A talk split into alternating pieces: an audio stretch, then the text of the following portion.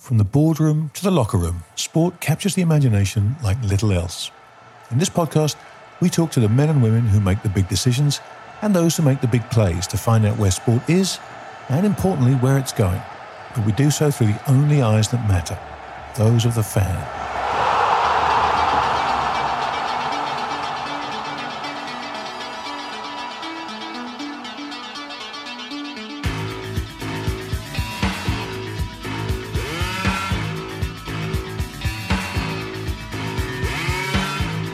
Welcome, everybody, to another edition of Goal Own Goal. Joining me, as always, the walking own goal himself, Roger Mitchell. Mate, how are you? Not bad, not bad. I'm okay. It's it's been an intense week, hasn't it? Um, I'm sure it's been much worse for you than me. It has been. it has been an intense week. Yeah, yeah. That's one way. That's one way of putting We'll, it. we'll, had, we'll- uh, we'll maybe touch on that a bit later. We'll maybe touch it. But I know you're very tired. I know you've had one hell of a week, basically rewriting that article every 10 minutes as events Oh. unfolded. Honestly, it's just, it's just been murder, murder. I murder. I tell you, murder. Right, But, well, um, let- hey, listen. we got we, got- we, we got through it. well, we'll come on to that. Yeah, yeah. No, there's there's, there's plenty to talk about. I mean, and And why don't we start? Why don't we start? We'll give you, uh, we'll give you a shot to just w- uh, waking you up a wee bit. A shot at Fulham, three sending off. Yeah, all of a sudden you're the big Billy, Yes. Bill, big bollocks now, eh? Throwing your weight around. so so I'm here I'm here in Australia and um, the game kicked off at three thirty this morning. And uh, I, I had say I was writing all all week. I was I finished late last night. And if I hadn't had meetings this morning that I had to go to I would have just got up at three thirty to watch it. As it happened I woke up at five thirty. Uh, and that's why I just missed the end of it. So of course I look on I look on the on the internet. I'm like, what the hell has happened here? And I, I've seen the highlights since. And look, I mean, it sounds like, and our mutual friend Dave Lip said to me that Fulham were the better team and probably deserved to win. Um, you know, I haven't seen the whole game. I just saw They the did. highlights. They did. They did play But well. look, uh, you, know, Rog, it's funny wh- when I read about what happened with Mitrovic. I just had the the image of Di Canio and Paul Alcock in my head. Yeah, know, yeah, from, yeah, from yeah. back in the day. Not far off that. Well, look, come on, look, and the way it was written, it sounded like it was two hands in the chest, a massive shove, and it wasn't. It was a, you know, it was a. It, it, look, don't get me wrong. It, they'll throw the book at him, and rightly so. You Oh, can't, rightly you can't touch the ref like that. But I actually thought, yeah, uh, which I'm fine with. I actually thought it was worse after he pushed him when he got right up in That's his face. That's what I mean. That, that's, was- that's, I agree with that. It was very aggressive after you, that. you, you, you can't do that, and so he'll, he'll get the book thrown at him, and rightly so. Um, Your I didn't see the only thing I haven't seen. The only thing I haven't seen. Yeah, you're right. The only thing I haven't seen is the is the supposed thing that caused all the fuss, which was the penalty the ref didn't give in the early going when Luke Shaw shoved Mitrovic. I didn't. I haven't seen that, um, but apparently, supposedly, it was a blatant penalty, and, and no one understood why it wasn't given. I- Yeah, I you were very I unlucky. I, uh, I I also felt the Willian thing was, I don't know, I never saw it really up close, but I thought it was a bit harsh, the whole thing. You know, ruined the game, I felt. I mean, it was a good game, and um, okay, you might give the penalty, but sending off as well, it's just, it wasn't that kind of offence, Grant. Common sense. Well, look, I mean, to be honest, I thought after our last couple of games, well, I, I thought we were kind of running out of steam Yes, a bit. Know, we played really well, got a lot of it, and I thought, all right, we're going to just tail off and finish about 14th to 15th now. That's the way this is going to go. It's fine. That's But fine. from, say, from everything I read, you know, they, they gave a good account themselves and they played well and were the better team. And, you know, but you, you go to Old Trafford, um, you don't expect, uh, as, as a team like Fulham, to come away, you know, with, with a win. You just don't expect it. You hope for it. So, you know, it is what it is. And I, I was looking forward to taking my dad to Wembley, but they'll have to wait till another year. Oh, I'm sorry about that. But yeah, you, you did play well. I think, as I said before, you've had a great season. But listen, you've got to feel better. You, you could be Spurs. You could be Spurs. Oh, do you know what? I tell you what. you got to love Conte. I mean, talk about you got to love talk him. about own goals. I mean, look, and I, wanted, I was going to ask you to talk about this because you know Conte much better than I do. But I mean, that's a man desperate to get sacked. of course, of like, course. Please sack me, please. Well, you know, um, our, our mutual friend Tom Pitts uh, Lion Rock, he had a shareholding, a major shareholding, and sat on the board at Inter Milan when Conte was the coach. And you know, he's a very, very uh, professional guy. doesn't say an awful lot, but you you mentioned Conte's name, and he, smoke comes out his ears. He is not somebody that's a team player, Antonio Conte. He just isn't. If the if he doesn't see the tide going in his direction, he's looking for the lifeboats. And yesterday was beautiful, wasn't it? It was just it's be- it rivals Chiellini about Spurs fans. Something always missing. I mean, was there anybody he didn't throw under the bus in that thing? I, I mean, I couldn't I couldn't think of anyone he could he could have had a go at that he didn't. But uh, and to be fair to, I mean, like I, I, think there is a huge element of what he's saying is correct at Tottenham. There's something. Yeah, there's something. Absolutely. But but I mean, to Conte, for goodness' sake, he's brought in a lot of those players. They're his buys, you know. And and like he just threw everybody, everybody under the bus, especially Daniel Levy. yeah, that was funny. Although, look, if Daniel Levy really wanted to stick it to him, he'd make him stay. but it was it was a good day's football yesterday. I saw I did watch Arsenal, and uh, I've watched a lot of them this year. But yesterday I thought they were superb, truly, truly superb.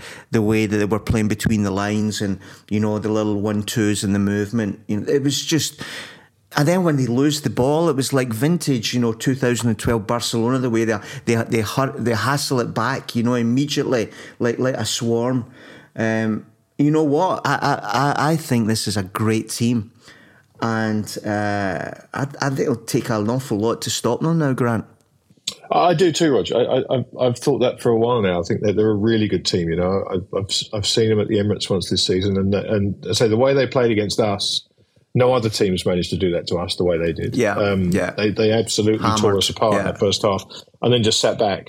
It was just a massive golfing class. But um, it's good, you know. I think I think Man City's last two games, the the Champions League de- demolition of um, of Dortmund, and then this, uh, you know, bringing this Burnley team who are running away with the championship. Um, you know, I think they're 13 points clear. They've got 83 points with with nine games yeah. left or something. Yeah, which is extraordinary. Um, and to demolish them six nothing. You know, you've got City and Arsenal both in peak form for the run in. Yeah, and of course they've got that game at uh, it's at the uh, the Etihad, I think, isn't it, in, in April? Yeah, it's going to um, be huge. It's going to be huge. Uh, so that's you know, look, it's it's whoever wins this deserves it. That's for oh, sure. Oh, yeah, that's but I sure. must admit, I hope I. I hope it's Arsenal. I really do. Yeah, yeah, we, we, we do we do need that. We do need that. I think that would be right. But staying on football a wee bit more, just for a bit of a laugh. Um, we saw the the Champions League, uh, the last eight, and actually all the European tournaments. This is quite an interesting point I found.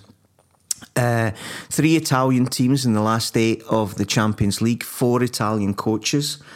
Um, but you know, given the gulf in, in money that's between the Premiership and everybody else now that we hear about all the time, three Italian teams is it's a little bit of a slap in the face for English football. They haven't aren't doing as well in Europe as they should, given the financial advantages they've got. And um, I don't see a lot of people talking about that so much, and, and they should. You know, my thing about English coaches. You know, there's just they don't. Uh, Italy just still manages despite not having a lot of money in their game now to produce great, great coaches, and, and England doesn't. And, you know, you've got to be careful as well with the playing side. I, I don't often agree with Gareth Southgate and the FA, but, you know, they're having a go at the Premiership for not enough English players getting through, foreign players blocking. And I think that's one of the big things that could save a wee bit football is trying to go back to the way it was in the old days where clubs, national teams were very much national teams with the odd sprinkling, two maximum three players that didn't come from the country. I, I think we would do super well as an industry to get back to that, uh, and, and, England best of all. Yeah, I, I don't disagree with that, but I, I, think you'd have a hard time getting that through.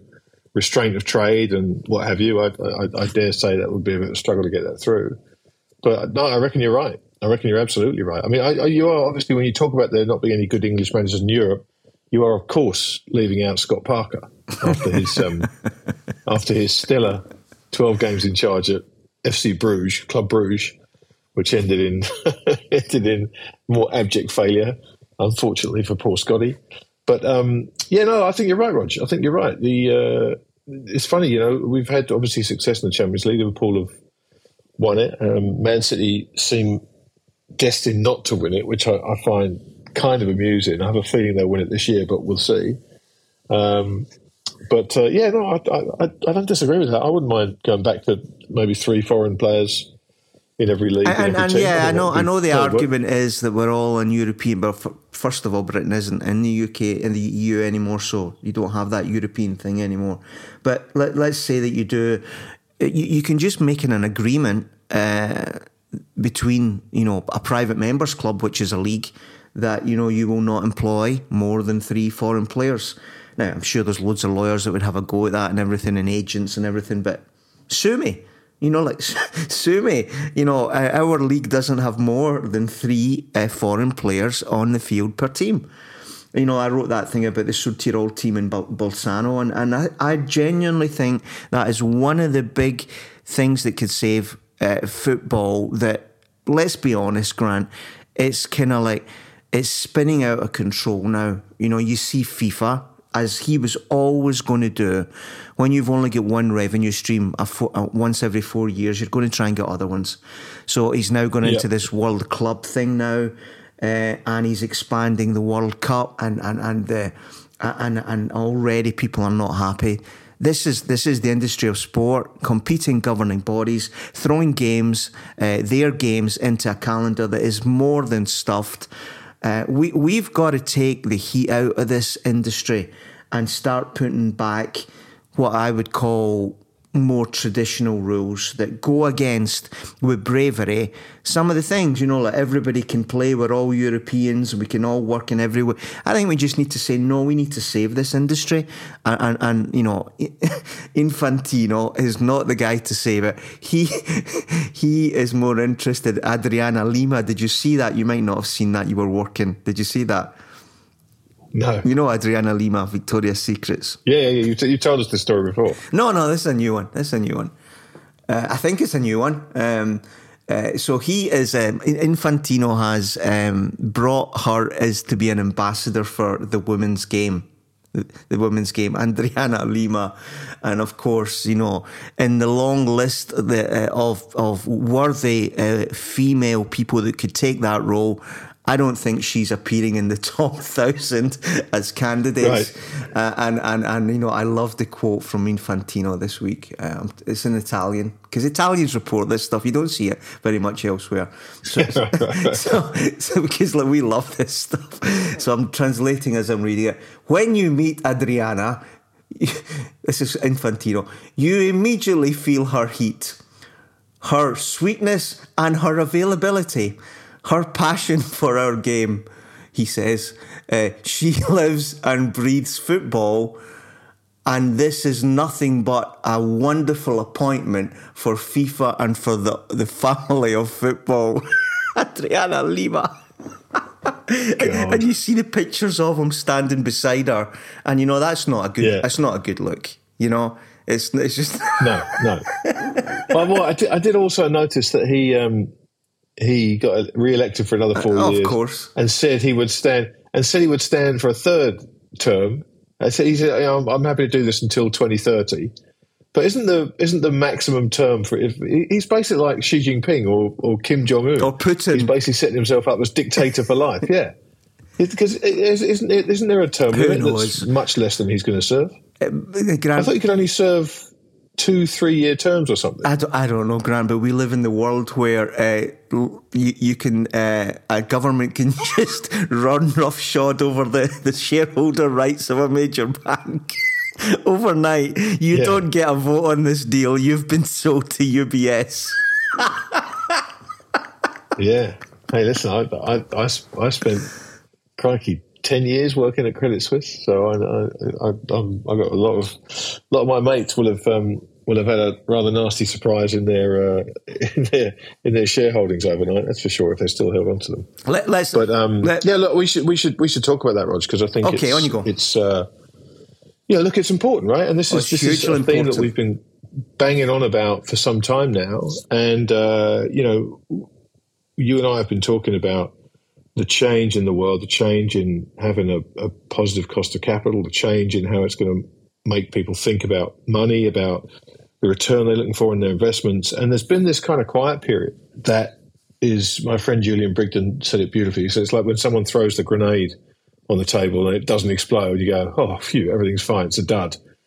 Tick, tick, boom, right? And now these, these booms are starting to go off and it, it's changed everything. You know, the US has now backstopped eight trillion dollars of deposits, as you do. and Janet Yellen doesn't realize it yet, but she has. She absolutely has backstopped every Yeah. single dollar of that. And we've seen what happened with Credit Suisse and UBS overnight. There will be more shotgun marriages like that for sure. You know, the, the availability of credit is going to shrink. So a lot of these companies that want to buy sporting assets are going to struggle to raise the funds to do so. The world's changed, and and it does not bode well for massive leverage to buy expensive trophy assets. And I, and I think the world of sport is going to feel this very keenly in the next in the next six to twelve months. Yes, I, I agree. Yesterday, I did, that was my piece with uh, Archimedes and his lever. Yeah. Uh, Yes. Excellent. you know, that was the second piece. You know, the one two or three weeks ago was about underpriced risk uh, in this industry, and you know that that's a double or a triple whammy grant because you know, as you know, when when you go from zero to five percent risk free rate that you get now. That changes everything. First of all, it probably puts the world in a bit of a recession, so profits aren't going to be that great you're paying a higher interest rate, so the, certainly profits aren't that great. Uh, your cash flows that are left, you have to discount at a higher discount rate, and that obviously hugely pulls down valuations. Uh, you know, all of these things, as I was trying to say yesterday, they don't unwind and go in reverse slowly. They go really quick in reverse.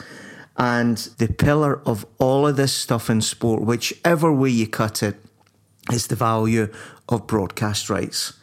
And, Yeah. you know, this is an industry that has got very complacent, maybe rightly so. I mean, the truth isn't, the story isn't written yet, but let's say, you know, you see the NFL selling to everybody and their uncle uh, ever more, window this set of rights, window that set of rights, and the numbers are huge and and you know everybody hopes that the NBA will be the same and everything like that.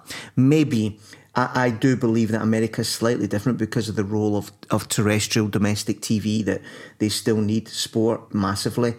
But in Europe, I think it's incredibly different.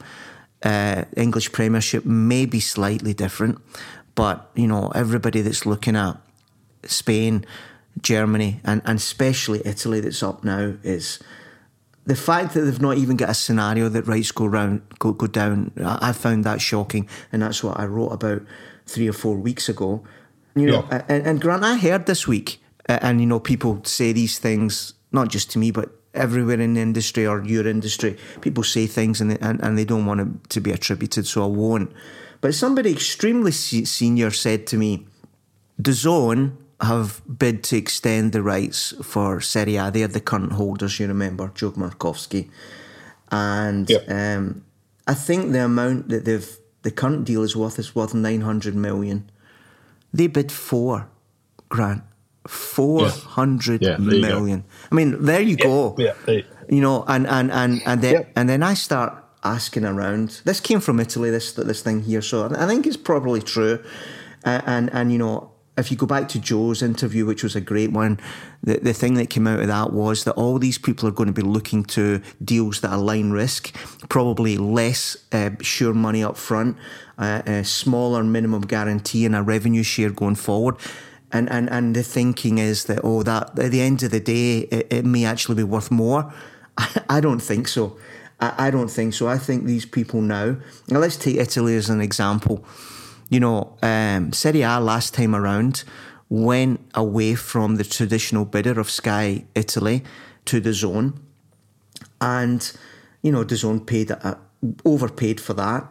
And and what did Sky Italy do? Sky Italy said, "Tell you what, we'll make our business work without Serie A rights." We'll do more with Champions League. We'll do more with uh, our own series, create, uh, you know, all the stuff, the, the entertainment stuff you see now. And they've realised, Sky, I think, that they don't absolutely have to have Serie A. So if you've got DAZN all of a sudden in the world of Joe Markowski and Len Blavatnik saying, we're not doing this anymore, we have to change our model, we have to get into a partnership mode, we have to put less money safe up front. Uh, and you've got Sky Italy, the only other credible bidder, basically being easy Ozzy about this because they have understood that, that football and 90 minute football isn't the thing that it used to be. The kids aren't that bothered about 90 minute football. You're going to get a massive down round, a massive down round in Serie A. I think you'll get the same in Germany. France, I am very bearish about those those rights. I just don't think football in France for Canal Plus is that important. But that's what all these private equity deals are based on. They're based on those mm-hmm. rights going up and they're based on the cost of capital continuing to be low. If both of those are wrong, we are going into a major storm grant this industry. Yeah, uh, absolutely, Rog. And, and as I say, we've we've talked about this for so long now. You, you, you kind of almost get bored with it, right? Yeah. Because the, the, the, the thing is, this was always going to happen. This was always going to happen. And ultimately, we had this perfect storm of very easy money and people who, because of the easy money, would overpay because they had to have the trophy asset. And they were deemed a failure if they didn't win the bidding, right? No, no one was going to criticize them for overspending because, hey, look, money's free. Just borrow more. You've got to get the asset. And, and when that reverses and the cost of capital goes up and, and when you don't want to really win the asset, but you want to be seen to be bidding for it, you get this sort of situation where DAZN come in with a with a lowball bid that again, you might be right, that might that might still be high. But the danger really, Roger, is if you do get into this partnership mode, if you do start seeing deals where they're doing these partnership deals that we, we pay you on performance, yep. then you run the risk of really finding out what it's worth, right? then you it's not just my sunk money and you go, well, it's in, we just write it off, whatever. Then you start saying, well, hang on a second. It's not worth anywhere near what we thought. That's exactly yeah, right. It's not worth anywhere near what we thought. And then that is going to cascade through every football league across Europe. You know, maybe with the exception of the Premier League because it's so popular in Asia. I don't know. But one would think that there will be people will be a lot less keen to put the first bid in for the next round of Premier League rights, which I think are up in 2025.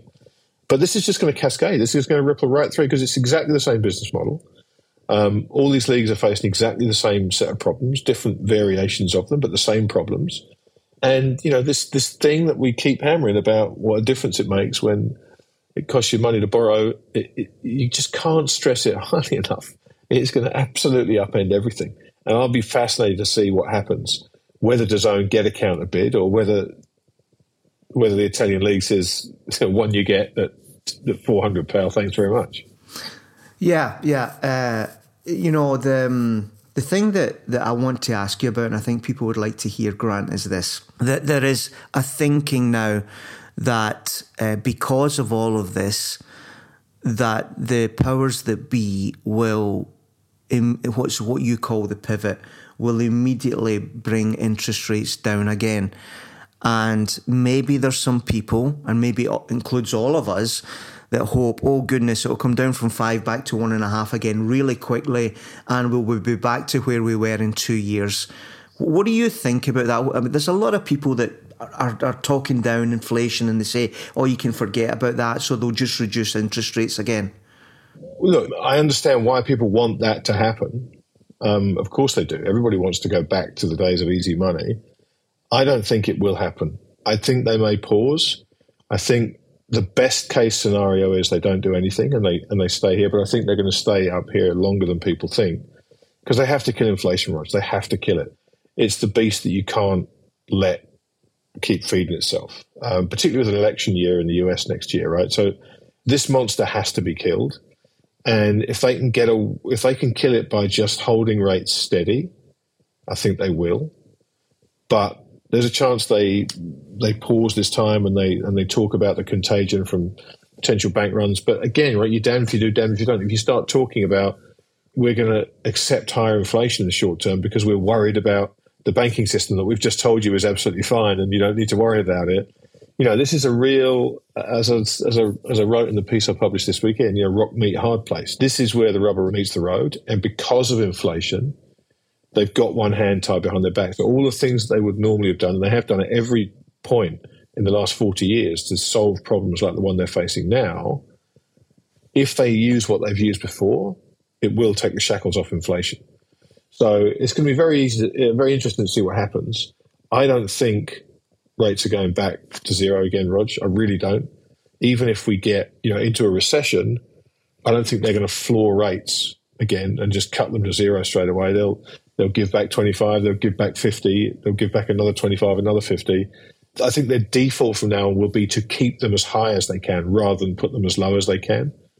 And everything's changed. Everything's changed. So the path of least resistance for rates is up. The path of least resistance for the cost of money is higher.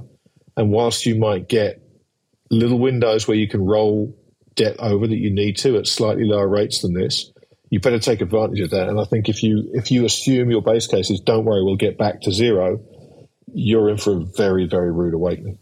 It's really it's really interesting. But let me, you know, uh, two weeks ago you offered uh, people to get your piece on private equity, you know, which I, yes. I, I had a lot of people reach out to me and I did send them that.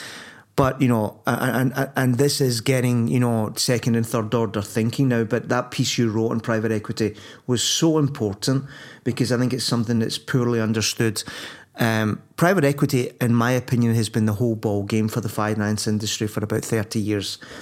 And why is that?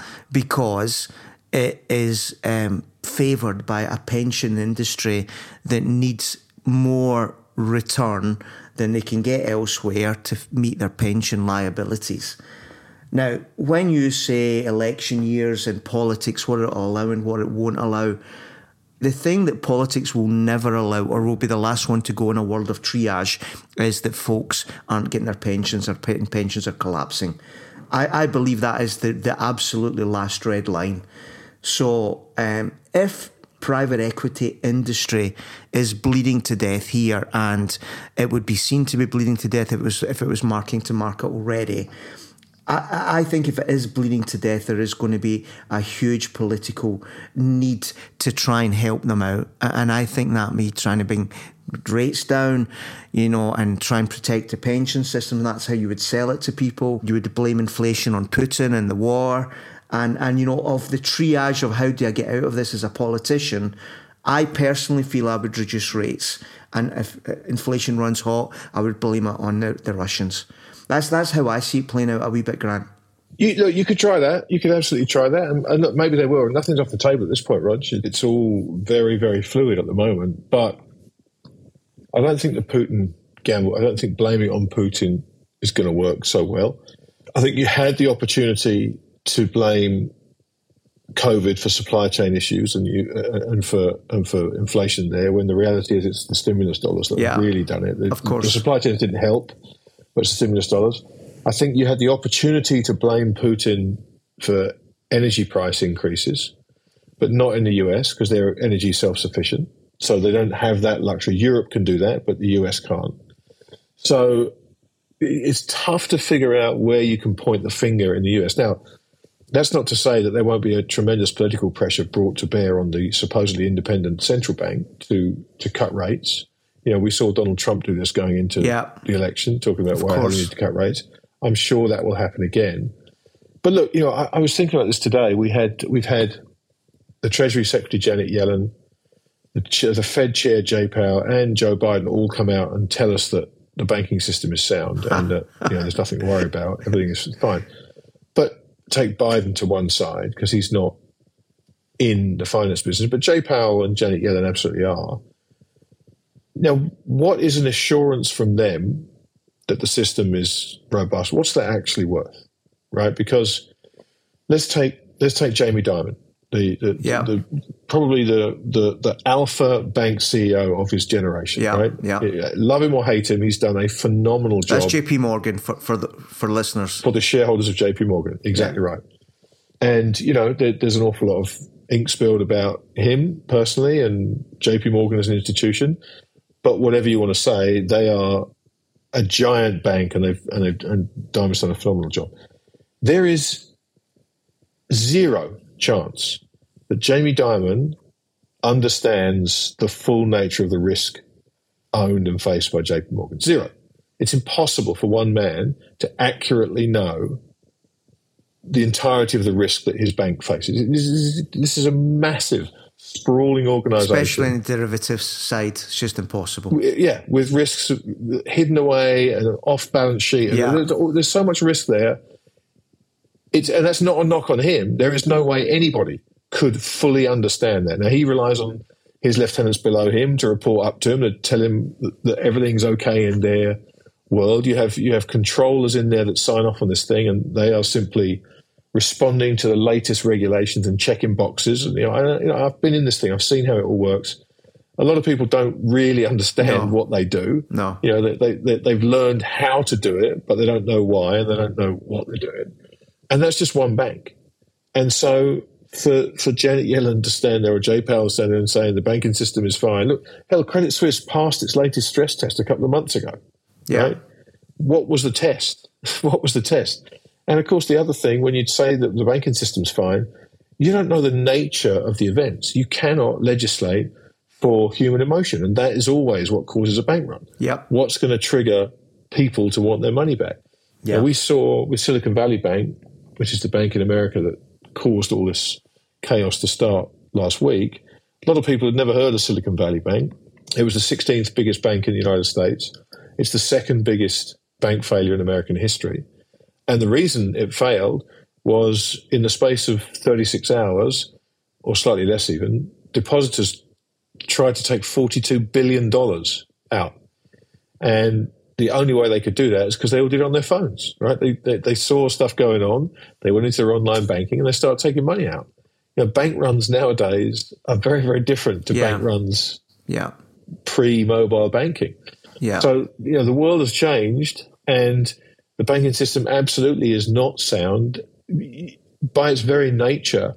Fractional reserve banking this is the point is that people don't get. unstable. This is the point people don't get. Fractional reserve Yeah. banking is based on faith. It's a little bit like religion. Um, It is exactly right. exactly right. You know, the, Rog, the, the system was born unstable.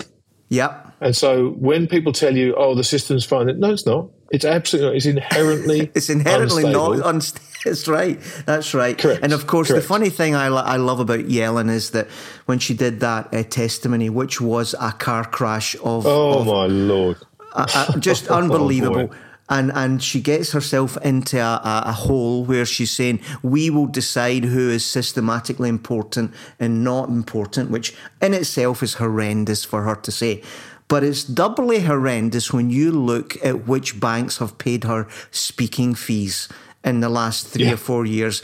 She's ho- Yeah. hopelessly conflicted as the person to be choosing which bank she saves and which she doesn't. She's taking millions from these people for an hour's um, speaking lunch and things like that. You know, so uh, Yeah. you, you, you, you, you're right, Grant. You know, people don't understand banking. As I said yesterday, you know, Henry Ford got it right all those decades, centuries ago. If the common person knew how the banking system worked, there would be a revolution tomorrow morning. It is set up to Yeah. be unstable. It can't be protected.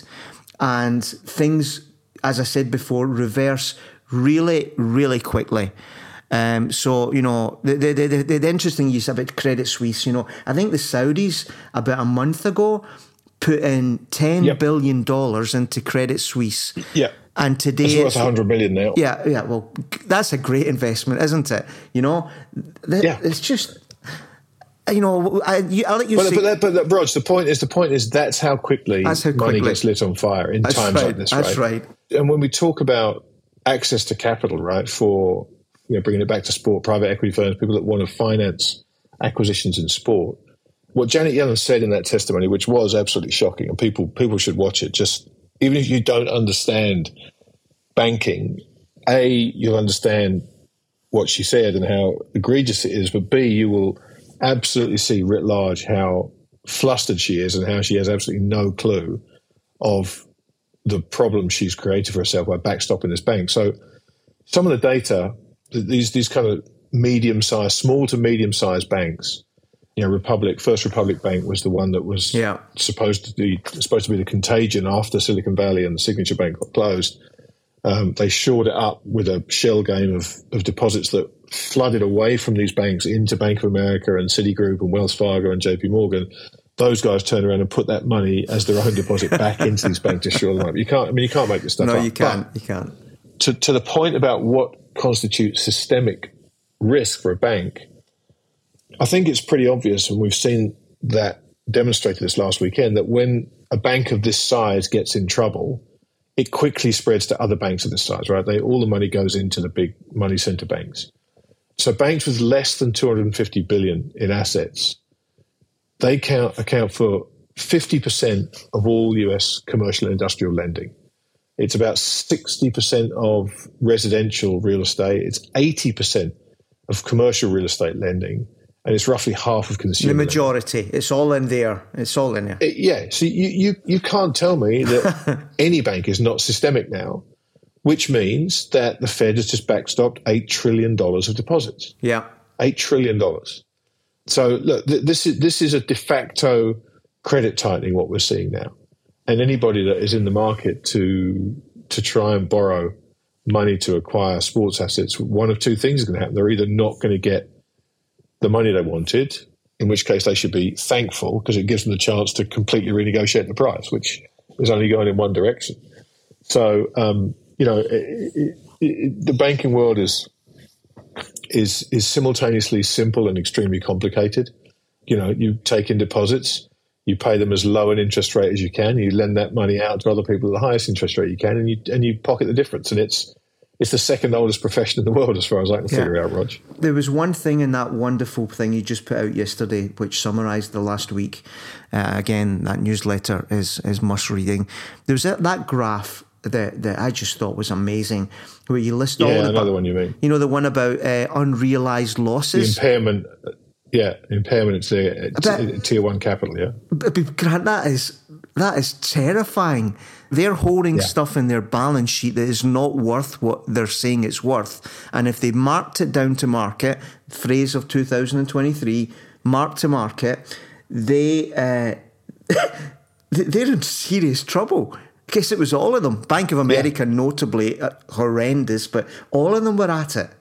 Yeah, and, and look, I mean, we're getting way off sport here, which so hopefully people will forgive us for that. But um, you know, I think I think the point here, Roger, is brings us back to private equity because what the banks are doing, the unrealized losses they have on their securities, that's only a problem if they're forced to sell them. Right? Yeah. If they if they hold them to maturity, they'll they'll get the money back. So this is why the bank run is a problem. That's where that's where, that's that. where uh, um, yeah. No, I'm I'm just uh, more for the listeners, but that's where that's where Silicon Valley got into trouble where they were forced to sell these and yeah. realize the loss on them.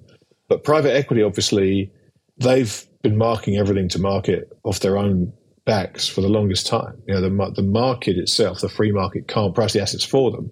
They choose the marks. Yeah. And I promise you, they're not undervaluing them on their books. I promise you that. yes. and so, you know, there, there comes a time when when these things there is no bid for them. And if they are forced to sell to raise capital, that's when we'll really find out what all this stuff is worth. So it's um it's a fascinating time. We've been flagging it for a while, and and it's here now. And even if things calm down in the markets, which you know I, I wouldn't say is certain at this point, it's not gone away. This is this is a problem now, and it will remain a problem for quite some time, and, and people need to understand that. And I think they also need to understand that the, the, more simpler uh, domino that falls on this, which is just uh, disposable incomes we, we, we are going into tough times. There's no doubt about it, whether it's through inflation and, and energy bills or whether it's through your mortgage rate being significantly higher now. Just less, less disposable income. And we already we already saw this a little bit. All the kind of like you know COVID's meme stocks, the pelotons, the subscription models, all of them Yeah. are going to come under massive, massive pressure. At the same time that people still continue to underestimate piracy. And at the third one, which is, I don't think they've understood yet that folks under 21, 22, they have no real concept of paying for content. And they certainly won't pay for content that's 90 minutes that's not really in their product market fit. So I, I just, you know, there was a big conference in New York last week, uh, OTT and everything like that, and some big names on that stage again. And they're giving all this good body language still about this is great and that is great. And I just feel like shaking the computer when I'm watching it and saying, like, what, what world are you living in? And, and, and, and, you know, I'm not a harsh guy, but, you know, that same conference two years ago, there's a guy from Fubo TV giving it the same bullshit about uh, everything that was going to work out. Where's Fubo TV now? Bust, right? I'm telling Uh, I think I think they changed the name to Fubar TV now. Fubar. anyway, listen, let, I think that's what they've done. us line it up a little bit because um, I did wanted to get into that, but um, not as deeply as that. But let's line it up. So, um, thank you to um, our friend Dominic Henderson for this wonderful um, thing that he sent us about March Madness. Now, lots of our listeners yes. love, fucking love March Madness. Uh, maybe some people listen. Right, and and, thi- and this one so far, Roger, has been absolutely off the charts. The surprises, the upsets have been um, unbelievable. Right now, uh, I I think a lot of people this side of the pond don't really understand the absolute importance of March Madness and, and actually college sport in general, but that's fine. But the wonderful thing here, and this is this is my goal of the week, is this: March Madness is the moment, apparently, for uh, you deciding to have your vasectomy. There is a name for it called Vas Madness. and I, I looked this up on the website here. Listen to this. This is this is a quote from the website. God bless America.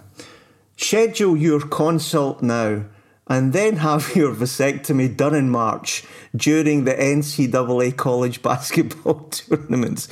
Recover on the couch for a couple of days, guilt free and other and under doctor's orders, whilst enjoying your free VAS survival kit.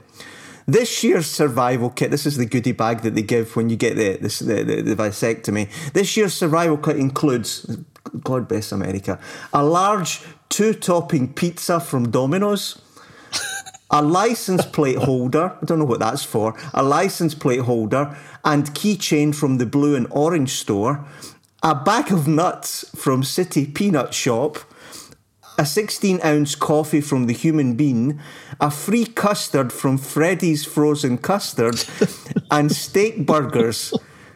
This is a classic. A 50% discount off the range pass from Independent Shooting Gallery, because of course the Americans love that. A puzzle book, which is quite interesting and quaint. Popcorn and a bag of frozen peas for those tender moments. Schedule your vasectomy today. Make sure to mention Vas Madness when you schedule for your full discounts. That's a website, man. Unbelievable. Get your vasectomy. Hey. so- The free market, my friend. Un- un- unfortunately, as, he says there, you probably only get a couple of days on the count. The tournament runs for about four weeks, so you need to come up with need to come up with something else. But isn't that magnificent? I have to say, Rog, March Madness is the um, the final four. That's you know when when Giles did the uh, captain's table. Everybody's sporting event they wanted to go to was the Super Bowl. yeah. For me, it's the final four. Uh, that's the one I've got to go to at some point. I don't know when, but I have to get to the Anybody final listening, sort out Mr. Williams for years. that. That, that- yeah, that Yeah, right.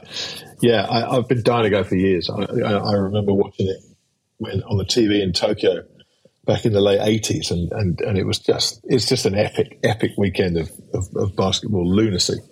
Um, So- but uh, yeah, no, it's been it's been great. I, one one thing I saw, Roger Goldsmith, did you see that um, Fallon Sherrock had a nine dart finish? No, I didn't. I didn't. I didn't see that. she had a nine dart finish this week, which is just fantastic. You know, and, and it, it, it, got me thinking that you know we've talked on this show about um, you know mixed events. We talked about golf, yeah. and you said you talked about how golf lends itself. We've, we've got uh, Grant Thornton are sponsoring uh, a, a, mixed team event, um, PGA and LPGA tour. They've got, the, you know, they've got the big name, big names on both tours competing. Um, you know, darts. We've actually got women now getting to PDC tour event finals. You know, Fallon Sherrock lost to Michael Van Gerwen in the final of a, of a recent event She's event. right up there now. So you know, this nothing to say. Fantastic, right? Fantastic. Yeah. And these these events where you can have mixed events. You know, snooker is another obvious one. You know, there's no, there's, there's the only advantage there. One would imagine is height, and yeah, yeah, might have to the use rest, the rest of it the rest, more. yeah. But you, but you can see snooker being something where you have men playing against the women. I, I think it's fantastic. I think, I think it is the future. I'm really looking forward to this, uh, this, this LPGA PGA Tour event. I think it's going to be fantastic. Well, whilst you're on golf, um, very quickly, um, Freddie Couples. Did you see that? I love Freddie Couples. Did you see his comment? I love Freddie Couples, but no, I didn't see it. What, was it? LIV bashing? Yes. He's not a fan of LIV. He's not a fan of LIV. I didn't even know there was a LIV event on this week. I've seen no coverage of it at all down here in Australia. well, you have been buried in the books. That's true. Uh, listen, um, Freddie Couples, right? I love Freddie. You know, so laid back. It just, I, have always loved him. The swing and everything, the way he walks. Uh, he came out and he said uh, Mickelson is a nut bag and you know uh, it's along the lines of hey anybody want to pay a 52 year old guy 200 million to shoot 74 75 knock yourself out and he called he called he called he called Sergio a clown so like he wasn't on the fence Freddie Freddie but it, seems to be like escalating that whole thing into a lot of lot of real like uh, take your sides and don't move an inch. It's getting very intransigent, isn't it? Yeah, it is. It is, and, and we're going to be talking about this for some time, I think, Rog, because it's. it's but what the, about the, the Ryder the, Cup? The beef, as you. What, what, well, the beef, as you say, is not going away. The Ryder Cup's in September, uh, right near you, right in Italy. Yeah, after our event. Um, yeah, it'll be um, it'll be interesting. It'll be interesting to see what happens whether the LIV players play or not. I, I you know, I don't know. Um, it'll be interesting at the Masters in three weeks to see what the reception's like for these guys. I mean, I'm sure at the Masters it'll be fine because it's a very different kind of crowd at, at Augusta National. Um, but still, you know, the likes of Sergio, sure will be there. Dustin Johnson will be there. DeChambeau, I don't know. I, I suspect he'll be there because he won the, British, the US Open, so he'll be there. Um, but you know, I, I don't know. I, I, I literally saw a headline that some guy whose name I don't even know won the LIV event in wherever it was. But it was just an afterthought that popped up on my phone as a notification. I, and I didn't even recognize the guy's name who won it. Yeah. Um, I, I, I, think I, I said this last time we talked about. I think that thing is in real trouble. yeah, trouble. you said that. You're probably right. I think it's in real trouble. Probably right. We'll, we'll, we'll, see. It'd be, it'd be, interesting to, to get Giles to get um, to get Keith Pelley or uh, Martin Slumbers. None of, none of these and, guys are coming on anymore. I think we've burnt our bridges on that none of them are coming back. like first time came round, we were still in Mister Nice Guy mode. Now I think they know. They, they, they know. As Nick Clary won't come on, and even though I hear he does speak to friends of friends, and uh, so he, he is listening, but he's not coming on. I don't think they'll come on, Grant. Well, I don't blame them. I really don't blame them. It's it's like you know you're you're you're you're being asked to defend something that is is hard, and you know why take the risk? What's the upside for them to come on? You know, is all this. Well, you may be right. You may be right.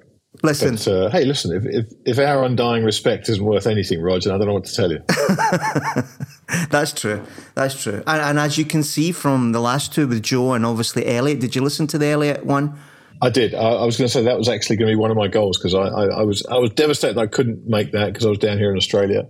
Um, but uh, but I listened to that, and anyone listening to this that hasn't listened to that conversation with Elliot Richardson should absolutely do so. He he was magnificent. It was a great conversation. I thought you and Giles did a brilliant job. But but what a guy! What I mean, guy. he's he's so smart. He's so open, and um, you know it, it, it's a hell of a thing he's built it's a hell of a thing he and Lucas have built together with with OneFootball. And it was fascinating to listen to his thinking about the business model and and some of the numbers. Um, really, t- really took me by surprise. Uh, yeah. that, that Bundesliga coverage, you know, the, the improvement Yeah. they saw in the Bundesliga coverage, just amazing. It just shows you if you if you build the right platform, um, there is still an awful lot you can do with these rights, Rog. Uh, taking it back to what we were talking about at the top of the show, but you have to have the right platform. You have to have the right guys running that platform to make the key decisions. Yeah. So, um, as I was saying, you know, people that have that, that heard that and heard Joe Markowski know that we are not, you know, in it to uh, embarrass any guest or give them an unnecessarily hard time. I think we do show respect. Um, and you know, but we will ask the right question. You know, like to Joe, when are you going to turn profits? Because that's what everybody wants to know. Uh, Yeah. uh, and you know, to, to to Elliot, you know, like you know, Web three was a mistake, wasn't it? You know, and he he said absolutely. Look, so that's what we're looking for. If people are still trying to play the kind of PR comms game of playing your strong suit and hiding your weak suit, we're probably not the podcast for you. So um, I've got one to finish with, which comes from our dear friend Colin. Uh, Cheltenham. Ch- Cheltenham's a big event. It's one of the big sporting things in the UK, and I don't think people talk about it enough. You know, uh, you're not a horse guy, are you? You're you're not a, a, a I'm not a horse guy. No, I'm not a horse guy. I've got 50-50 shot at working out which end you feed the thing, but that's about it. Right, okay. So what happened, and it's one of these moments that you would love, the kind of thing that you say to me, look, sport isn't about subs and profits and valuations and ARPU and brand and, and all of that. It's just about these moments that come along every so often that are unscripted and are the most beautiful thing in our lives. So last year, Henry de Bromhead lost his son, a 14 year old the, son. The stable boy, the stable lad, yeah. Right, he lost his son. Um, he's a trainer. He trains a horse called Honeysuckle. Honeysuckles might, might be wrong on that. I'm not a horse guy either. But anyway, Honeysuckle's last race was last week in Cheltenham. I think it was a Mares' Hurdle or something like that. It was ridden by that wonderful jockey Rachel. I think it's Blackmore. Um, Yeah. and it won. It won. And when it came back into the the paddock, and you know the crowd was there, and the emotion, and it was the last race, and Henry was there, and he's thinking about his his lad, and the crowd are going berserk. It's a tearjerker, Grant. It really is. And and Colin sent it to me. He said, "Just look at this." And it's not my sport, uh, racing. But I have to say that was extremely emotional, extremely. So that's that's a goal. Oh, I need to watch that.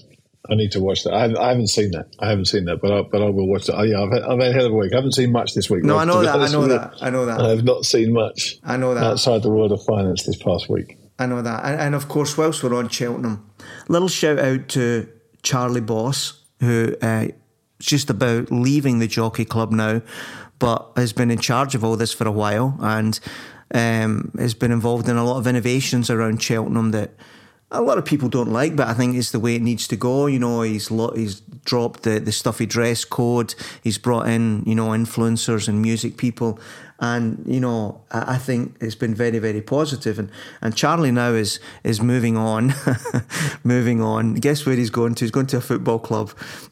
he's going to Southampton. You know, like talk about boy. yeah, talk about not getting a break. You know, like because I Oh, don't, boy. I don't know. You probably start talking about these kind of moves nine months ago, and they're like fine, and now they're twentieth. And well, uh, listen, Yeah, that's. Uh, my hey, good luck. Good luck. Good luck getting influence to make a difference uh, down at St Mary's. yeah, yeah. You just need those points. You don't give a flying fuck about the influencers at this point. You whatever it takes to get a point here, a point. yeah, yeah. You can just imagine them introducing some YouTuber at the beginning of the game. Fuck off. Yeah. Okay. exactly right. But Oh, that, I think that, I think that's me, mate. Oh, I, know. I know you. I know you've really been super tired and very busy. So I think that's us this week. Let's call it a, a little bit early. We we we covered I a think lot of that's ground. us. I think that's us. Well, mate, that was that was fun as always. Um, it's an interesting world we're in, and um, it's only going to get more interesting. So I, I would advise people to pay attention. I know the world of finance gets uh, people's eyes glaze over for the most part, but um, but what's happening now is actually important, and it's going to affect it's going to affect people way more than they understand, I, I suspect. So pay attention. Anyway, that's it. Rog, thanks as always. Good fun. And our thanks to you out there for listening to us. Um, if we've got a bit wonky this week and off track with all the finance stuff, my apologies. We'll, we'll get back to pure sport next week, hopefully, if 15 more banks don't fail between now and then. So thanks for listening to us in the meantime. If you don't follow us already, then that's very easy to rectify. You'll find us on Twitter. We're at Entertained R. That's the word A R E. Uh, as for me, you'll find me at TTMYGH. And you can find me at RPM Como, as in the lake. As in the lake. Until next time, my friend, arrivederci. Take care, be safe, bye bye.